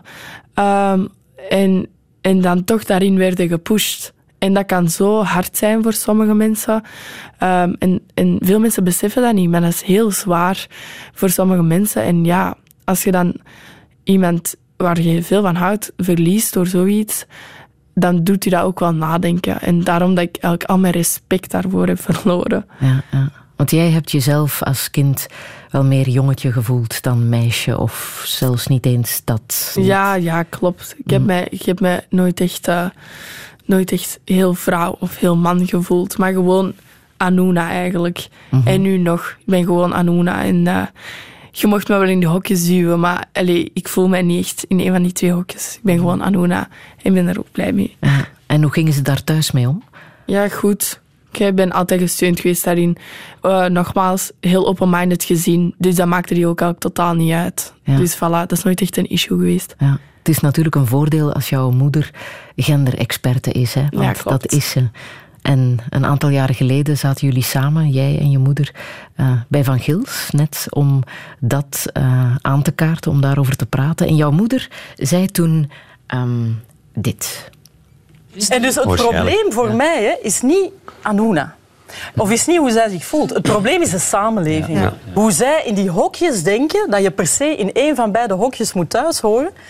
En, en, en dat als heel problematisch zien en heel moeilijk om kunnen met de ambiguïteit van iemand die daar niet in is. Touché. Heeft jouw moeder gelijk? Het probleem is niet Anuna, maar de samenleving? Ja, ik vind dat echt... En dat is niet dat ik gemanipuleerd ben door mijn mama of zo, totaal niet. Maar ik vind dat ze echt een punt heeft. Um, en ik vind dat heel jammer, gewoon. Dat ja. hokjes denken. Over alles trouwens. Niet alleen over gender, maar over alles denken wij zo hard in hokjes. En dan denk ik, kom, laat dat los. En hoe heb jij dat gedaan? Hoe heb jij uh, dat losgelaten, dat idee dat je zou moeten kiezen? Um, ik denk gewoon omdat ik heel lang heb geprobeerd om in een van die hokjes te zitten. En uh, ik voelde mij daar nooit goed bij. En ik had zoiets van, ja, wat maakt dat eigenlijk uit? En vanaf dat je daar dieper over in na te denken, zie je de absurdheid daarvan in. En ook, ja, ik hoop eigenlijk ooit in een samenleving te leven die, waarin ik dat niet meer moet uitleggen, maar dat dat gewoon normaal is. Van ja, dat maakt ook gewoon totaal niet uit. Mm-hmm. Snap je wanneer dat, dat geen issue meer is? Heb je um, transitie overwogen? Uh, dat je echt uh, nee. jongen zou willen worden? Nee, nee. Nee, weet je, het is gewoon... Ik heb, daar, ik heb geprobeerd om daar nooit te veel mee bezig te zijn. Ehm, nogmaals, omdat ik vind dat dat echt geen issue zou mogen zijn. En dat is totaal irrelevant ook gewoon. Alleen voor mensen, zoveel mensen die in mijn leven zich hebben afgevraagd welk gender dat ik heb, dat ik denk, ja, dat gaat uw leven toch niet veranderen welk gender dat ik nu heb.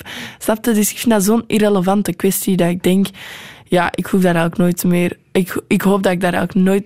Ah, ik hoop dat ik daar ooit niet meer hoef over te babbelen. Is dat ook de evolutie van de mens, dat het verschil minder en minder groot wordt tussen mannen en vrouwen? Ik denk het. En ik denk ook gewoon veel meer mensen daar, daartussenin zijn. Zoals Ruby Rose bijvoorbeeld, groot idool van mij.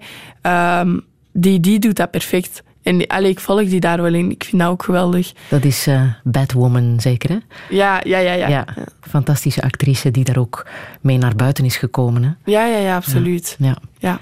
Je hebt een, uh, een zus, een een-eiige tweeling. Uh, zij is helemaal anders, heb je al gezegd.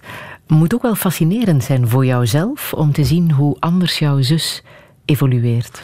Ja, dat klopt. Echt, ja, ja. Ja, vreemd, hè, want we hebben wel echt dezelfde genen. Ja, dezelfde opvoeding gehad? Ja, tuurlijk, voilà. Dus het is... Um, ja, misschien is het iets biologisch, ik weet het niet. Maar... Um, Wat denk je zelf?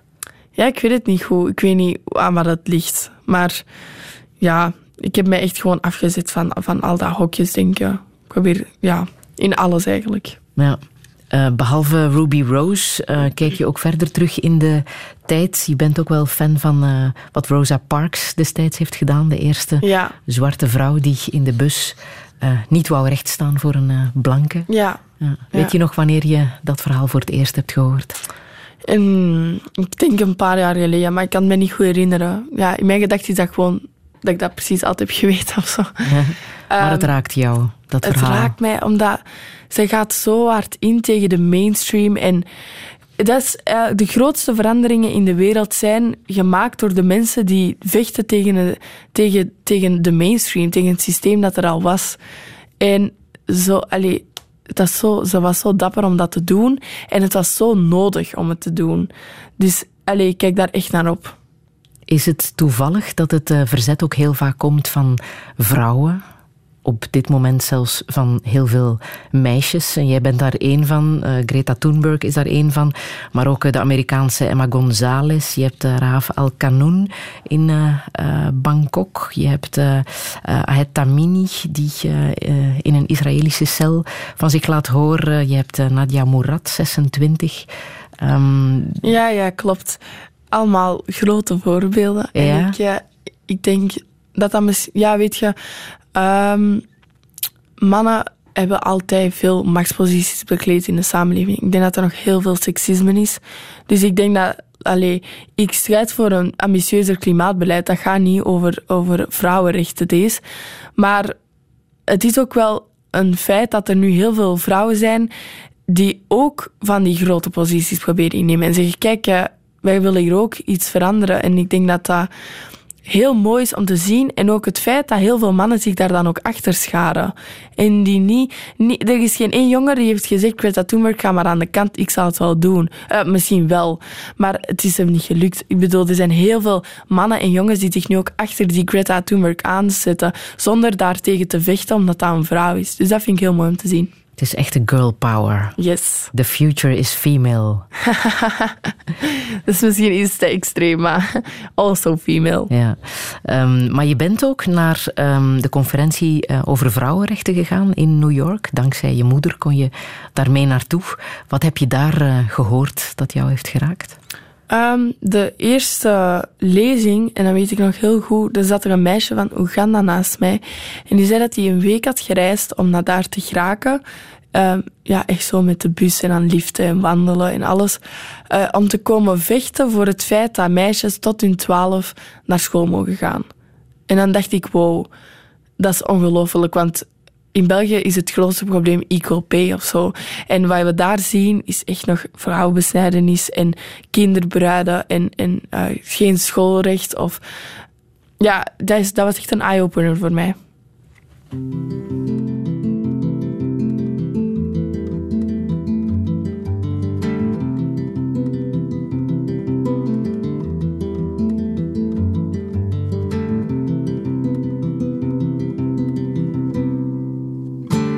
I spent my time watching the spaces that had grown between us, and I cut my mind on second best. All the scars that come with the greenness, and I gave my eyes to the boredom.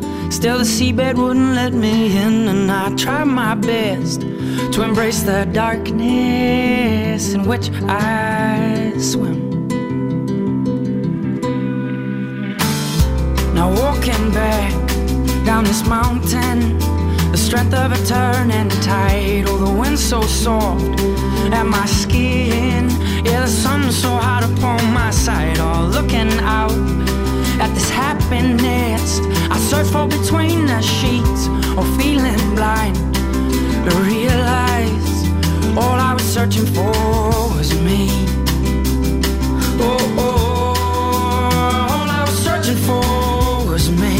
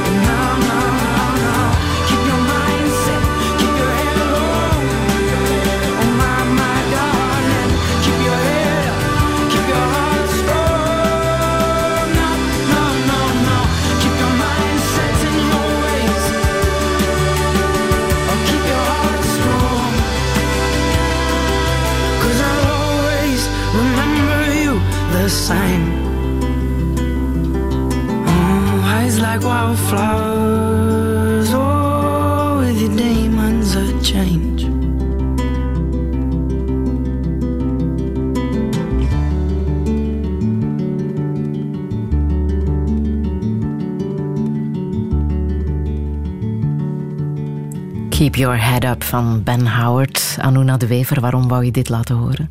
Ja, ik denk dat dat wel, eh, wel duidelijk is. hè. Het is echt een super motiverend liedje. En ik denk altijd als ik zo even een moeilijk momentje heb of zo, of het, het wordt me even te veel, dan zet ik dat op en dan, dan gaat het terug. Ja. Gebeurt het wel eens dat je Ja. een moeilijk moment hebt? Ja, absoluut. Zeker allee, de laatste tijd. Het is allemaal super tof en het is super boeiend en ik leer heel veel nieuwe mensen kennen. Eh, maar soms wordt het wel even te veel, Ja. weet je wel. Dan even een rustmomentje. En met dat liedje lukt dat dan. Je hebt ook ineens meer dan 13.000 volgers op eh, eh, sociale media.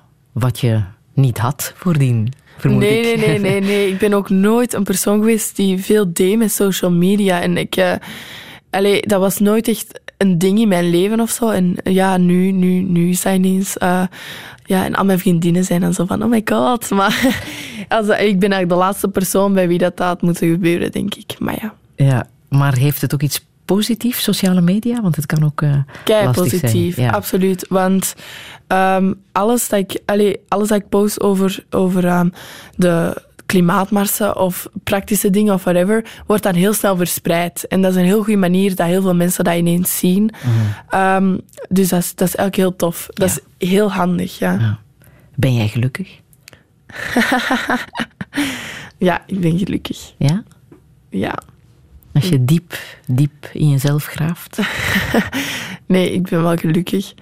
Ehm, ja, ik ben wel gelukkig. Ik denk dat ik een beetje eh schoolmoe was. Dus dat deze al een goede manier is om, eh, om mij terug bezig te houden met andere dingen. Super interessant. Ehm, maar nee, ik ben gelukkig. Ik heb een leuke thuis en ik doe leuke dingen. En ik heb het gevoel dat ik ehm, een steentje aan het verleggen ben in de rivier. Ben je er ook van overtuigd dat een beter klimaat mensen gelukkiger kan maken? Want een beter klimaat betekent ook minder files, minder stress, gezondere lucht, beter eten. zoals je het omschrijft, wie zou nu niet tekenen voor zo'n wereld, toch? Dus ik denk, het gaat niet alleen over onszelf redden, het gaat ook over gewoon een veel betere wereld maken met de prachtige dingen die we al hebben kunnen realiseren. Ehm, ja, kom, let's do it. Ik ben echt gemotiveerd. Waarin geloof jij? Niet in God. ik, ben, ik geloof in de wetenschap. Ik geloof in de feiten. Ehm, ik geloof ja, in, in, in alle experten die zeggen dat het, dat het niet goed gaat komen op deze manier. Ja. Maar ben je in een geloof eh, opgevoed? Nee, gewoon atheïstisch ook. Ehm, mijn mama die is ook eh, amateur astrofotograaf. Dus ik heb ook veel nachten naar de sterren zitten kijken en zo. Dus ik heb wel een paar keer gevraagd aan God om, eh, om, een, om een seintje te laten. Maar ik heb nog niks gehoord. Nog niks gereageerd? Nee. Nochtans, de paus is eh, ook zeer klimaatbewust. Hè. Een aantal jaren geleden heeft hij zich van, van zich laten horen, vooral voor de armen. Want zij zijn uiteraard ook slachtoffer van de klimaatproblematiek. Hè. Volg je dat? Nee, ik, heb dat niet gezien. Maar inderdaad, over de, over de armen, dat klopt wel. En het gaan ook de derde wereldlanden zijn die weer het hardste gaan getroffen worden voor ons. Dat is weer super, super onrechtvaardig. Ehm, dus ja, ik, ik hoop echt dat we daar ook iets aan kunnen doen. En ook natuurlijk scherven voor een sociaal rechtvaardig klimaatbeleid. Hè. Iedereen moet mee kunnen, dat klopt. Mhm. Geloof je in de liefde? Soms. Ja? Ehm, ik heb eigenlijk een vrij uniek beeld over de liefde. Allee, zeggen mensen tegen mij. Omdat ik, ehm, ik geloof niet dat, we, dat je heel je leven met één persoon kunt delen.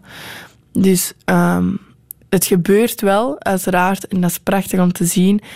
Eh, maar ik denk niet dat ik dat zou kunnen, in ieder geval. Er zijn zoveel interessante mensen. En ik denk, ja, dat liefde iets tijdelijk is. Is er nu liefde in jouw leven? Misschien. Misschien, maar dat, dat is, dat is eh, for another time. Zou jij kinderen willen? Nee, absoluut niet. Ecologische voetafdruk, hè. ja, het is enorm milieuvervuilend. Maar nee, los daarvan, ik sta enorm hard op mijn vrijheid. En als ik op mijn 38 beslis om eh, in IJsland te gaan wonen, wil ik dat gewoon kunnen doen, zonder na te denken over kinderen of zo.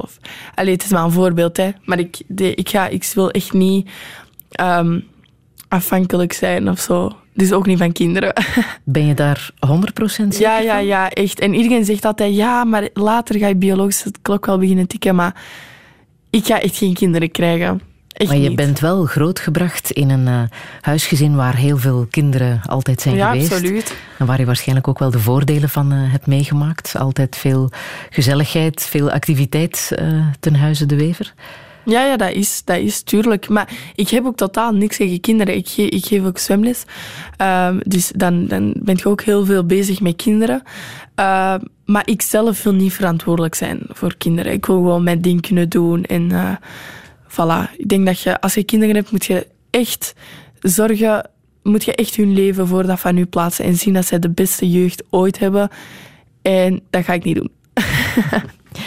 Wat is jouw levensmotto? Go with the flow. En hoe begrijp jij dat?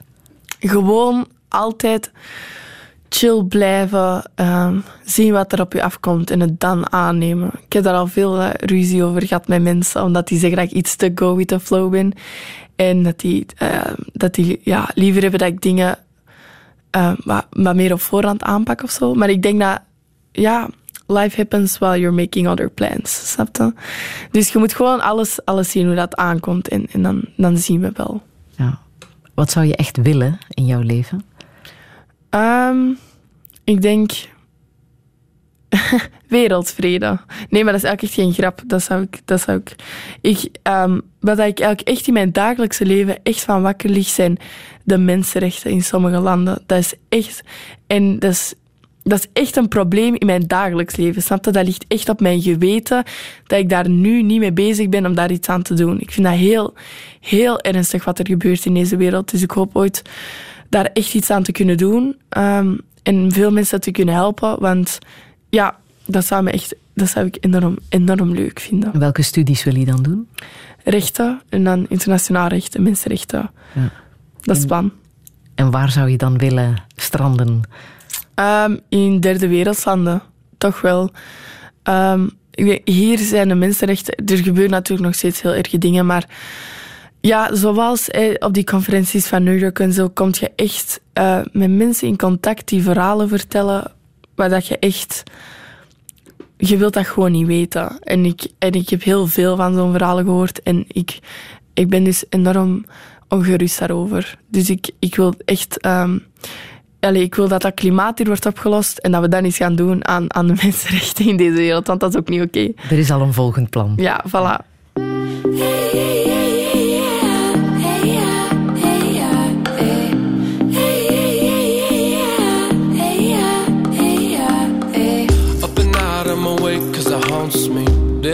Got to say what I want to. Oh my god. Oh my god.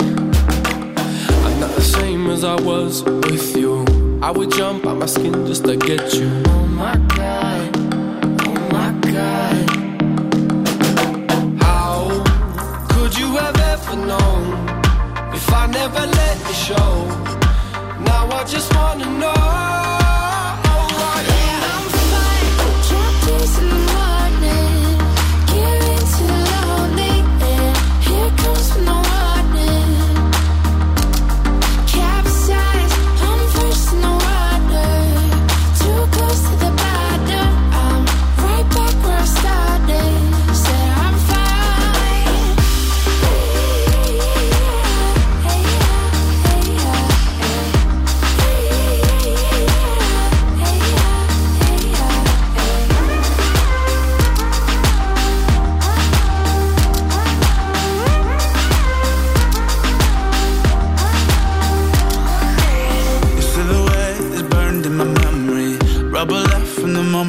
left me.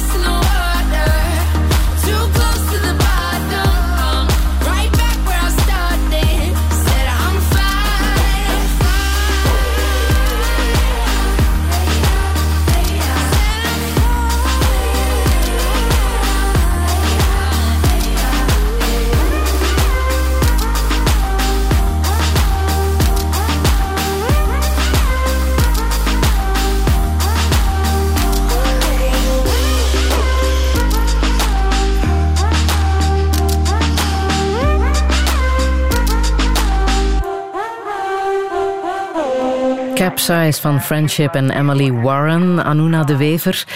Je zei het al een beetje, ik heb hier echt een... ehm, mag ik het woord gebruiken? Een beetje een onnozel verhaal bij. Ja, klopt. Dus eh, we waren op een snowboardvakantie twee jaar geleden. En we gingen een lange piste doen, maar ik, doe altijd, ik snowboard altijd met oortjes in. Maar ik had per ongeluk, je kent dat, dat knopje dat je zo hetzelfde liedje op replay hebt. Dus tegen dat ik beneden was, zat dat echt in mijn hoofd. En nu altijd als ik dat liedje hoor, doe mij dat terugdenken aan die snowboardvakantie. Je eh, reist graag en, eh, en veel. Ehm, kan je zeggen waar de natuur echt al een grote indruk op jou heeft gemaakt? IJsland. Ik ben geobsedeerd door IJsland. Dat is echt, en heel Scandinavië, maar echt, ik was in IJsland. Ehm, en dat was echt like coming home of zo. Ik weet niet. Die natuur daar, dat is ongelooflijk. En die mensen, ongelooflijk. En alles wat die doen. Allee, ja, ja, ik ben echt geobsedeerd door IJsland. Vandaar dat je daar misschien wel wil stranden. ooit. Ja, ik ga daar sowieso een paar jaar wonen in mijn leven. Dat kan niet anders. Ja. Je wordt 18 in juni. Jee. Hoe ga je dat vieren? Ehm goh, dat zien we dan wel, hè. Go with the flow. Meestal doe ik geen verjaardagsfeestjes. Dus, eh, nee? Nee, allee, ik ga zoiets drinken met vrienden of zo, maar niet echt sweet 18 is toch 16, een eh, 18. speciale leeftijd, hè? 18 worden? Ja, dat klopt. Maar ja, ja, ik weet niet. We gaan wel zien, zeker. Misschien ga ik eh, drie maanden rondreizen of zo. Alhoewel, ik denk niet dat ik daar tijd voor ga hebben. Maar op een ecologische manier, hè? Ja, ja. Nog maar eens benadrukken. Ja, absoluut. Ja.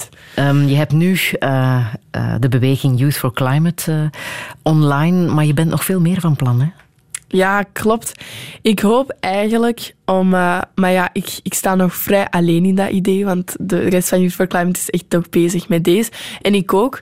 Maar ik hoop eigenlijk... Allee, ja, ik ben een dromer, hè. Om ooit Youth for Climate naar onder te zetten en daarboven Youth for Change te maken. En dus dat jongeren ook bezig zijn hè, met het klimaat, maar ook met mensenrechten. Youth for Human Rights bijvoorbeeld. En met armoede en al die grote thema's in de wereld. En dat eh, niet, niet meer alleen gaat over klimaat, maar ik denk dat dat nu echt een prioriteit is waarop dat we echt moeten inzetten. Je wilt echt ehm, verandering, complete verandering. Zoals het nu gaat Ja. eh, op deze wereld kan het niet verder. Nee, nee, nee. nee En ik denk dat jongeren veel, veel meer betrokken moeten worden in het, in het eh, leiden en het maken van deze wereld. Want ze hebben heel nuttige ideeën, maar het is moeilijk om dat te delen in het huidige systeem. Dus door zoiets ehm, te maken zou dat wel mogelijk zijn. Mhm. Veel beter wereldverbeteraars zijn jong begonnen, hè? Voilà. Ja. Ja. Kijk naar Greta Thunberg, ze was 15, hè? ja. Ongelooflijk. En als je binnen de geschiedenis bekijkt, heb je daar eh, grote voorbeelden van jonge wereldverbeteraars die het hebben gemaakt? Jonge wereldverbeteraars. Goh, Martin Luther King, hoe oud was die? ik weet niet. Eh, ja, ik ken de geschiedenis niet echt van, van jonge wereldverbeteraars, maar ik denk wel dat ze jong zijn. Er zijn heel, heel veel die zoveel hebben bereikt. Ehm, ja, ik hoop daar ooit wel tussen te kunnen staan. Ja. En wat betekent het voor jou als hier, eh, zoals zo net, Frank de Bozere binnenloopt om jou proficiat te wensen met alles wat je doet? Ja, ik vind dat geweldig natuurlijk, want ik heb zoveel respect voor die man en ook hoe dat hij zich zo hard inzet voor het klimaat. Dus om dan van hem een proficiat te krijgen, dat doet wel iets. Dat doet wel iets, ja. Toch een beetje starstruck, hè? Ja. Je was er even niet goed van. Terwijl je ondertussen toch al heel veel bekende gezichten hebt ontmoet. Hè? Iedereen komt jou goeiedag zeggen. Ja, ja, als ik hier eh, in de schminkstoel zit, dan, dan komt iedereen zo binnenwandelen van op tv. Dus dat is wel tof, want ja, ja dat is wel cool nu eigenlijk. Alle journalisten, Martien Tange, Faraday Aguirre, Ja. Wim de Vilder. Je hebt ze al allemaal in levende lijven gezien. Ja, en ja, straks ja. staat er weer een televisieploeg hier beneden om eh, jouw reactie op eh, eh, Leonardo DiCaprio, zijn, zijn bericht op Instagram. Daar mocht je ook alweer op reageren. Ja, Ja. Donderdag terug, Brossen voor de Bossen in Leuven. klopt. Absoluut, we gaan er staan in Leuven. Ik hoop dat er veel mensen naar Leuven komen, maar het gaat vooral over dat iedereen overal het doet. Ja, en dan is er ook Dikke Truiendag, hè? dinsdag 12 februari. Ja, klopt. Ook belangrijk. Belangrijk, maar ik weet niet of dat we via zo'n via zo'n kleine dingen echt verandering gaan kunnen maken. Maar wel natuurlijk een mentaliteitswijziging bij de mensen die daar gaan meedoen. En het is ook heel bekend. Hè? Dus heel veel mensen, dat geeft misschien nog echt wel nog eens een boost van kom, klimaat. En mei plasticvrij. Ja. Ook goed, hè? Absoluut. Ja. Absoluut. Dat doen we. Wat is jouw boodschap? Aan wie? Want dat hangt Onze er echt luisteraars? Aan iedereen die nu luistert. Ik hoop dat iedereen die nu luistert, ehm, ik hoop dat ze mee zijn met het klimaatverhaal. En ik hoop dat ze gaan proberen om hun steentje bij te dragen. En los daarvan, dat ze ook gaan proberen om, ehm, om, om heel deze movement te steunen. Ehm, al, al is maar gewoon om, om op de grootste klimaatacties mee te komen doen of zo. Maar ik hoop dat echt iedereen uit heel België op een bepaald moment op straat komt om te zeggen van we willen een ambitieus klimaatbeleid. Weet je wat je mij doormailde eh, als antwoord op deze vraag? Wat jouw boodschap zou zijn? Stop met belachelijk te zitten doen over elkaar. Ja, dat is naar de politici dan. Hè. Dus ehm, in het ding van... Ja, zoals ik al zei, al dat met naar elkaar de vinger wijzen. Ik ben daar... Ja, ik kan daar echt niet meer tegen. Ik wil dat er wordt gewerkt aan oplossingen. Ik wil dat er samen wordt gewerkt. Ik vind dat belachelijk ook dat, dat ik als 17-jarige mij daarachter moet zetten. Dus kom aan, sla de hand in elkaar en begin eraan. Ik denk dat de boodschap is aangekomen. Zullen we nog ehm, Bomba Estéreo laten horen? Ja. Vertel eens waarom. Wel, dat is een liedje. Je, ja, je gaat het niet verstaan, want het is in het Spaans. Maar als je de videoclip ziet, dan zie je het wel. Het gaat echt over je eigen ding doen, jezelf zijn en je niks aantrekken van alle haat in deze wereld. Soy yo. Me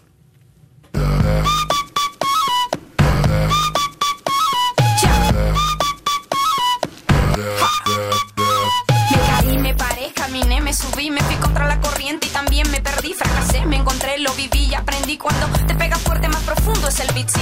Sigo bailando y escribiendo mis letras, sigo cantando con las puertas abiertas, atravesando por todas estas tierras y no hay que viajar tanto para encontrar la respuesta. No te preocupes si no te aprueban cuando te critiquen, tú solo di. Soy yo.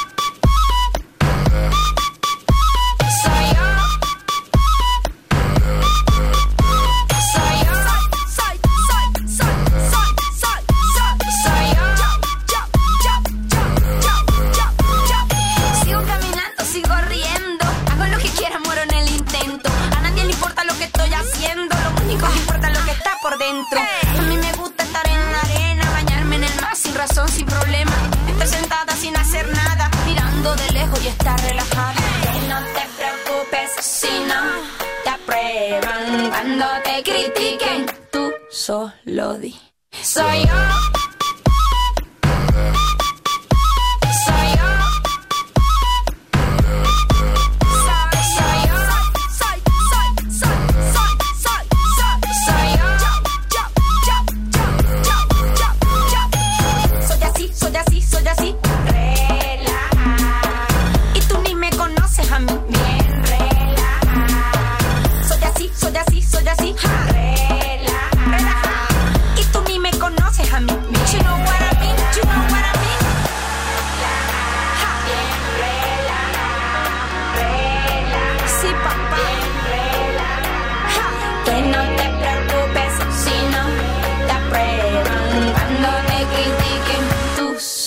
Solo di.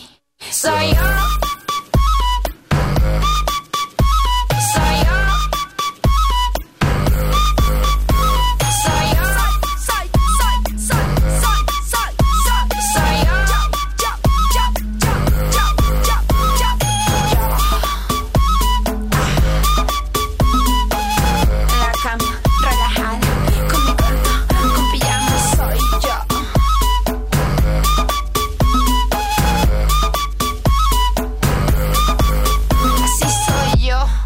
Ben helemaal fan. Soyo van Bomba Estéreo. Ik wil jou bedanken, Anuna de Wever. En uh, ik zeg ook meteen dat we een uh, Spotify-lijst maken van uh, jouw nummers. Mensen kunnen die terugvinden via de Radio 1 Spotify-lijst. Bij deze is deze ook gelanceerd. Volgende week zondag zitten we live in Oostende op het literair festival Liefde tussen de lijnen met schrijfster Charlotte Mutsaars en met muziek van Desmona. De zaal zit vol, maar luisteren kan altijd. Activeer ook onze podcast, dan kan je Anuna herbeluisteren. Fijne zondag nog. Herbeluister Touché via de podcast, Radio 1-app en radio1.be. Touché.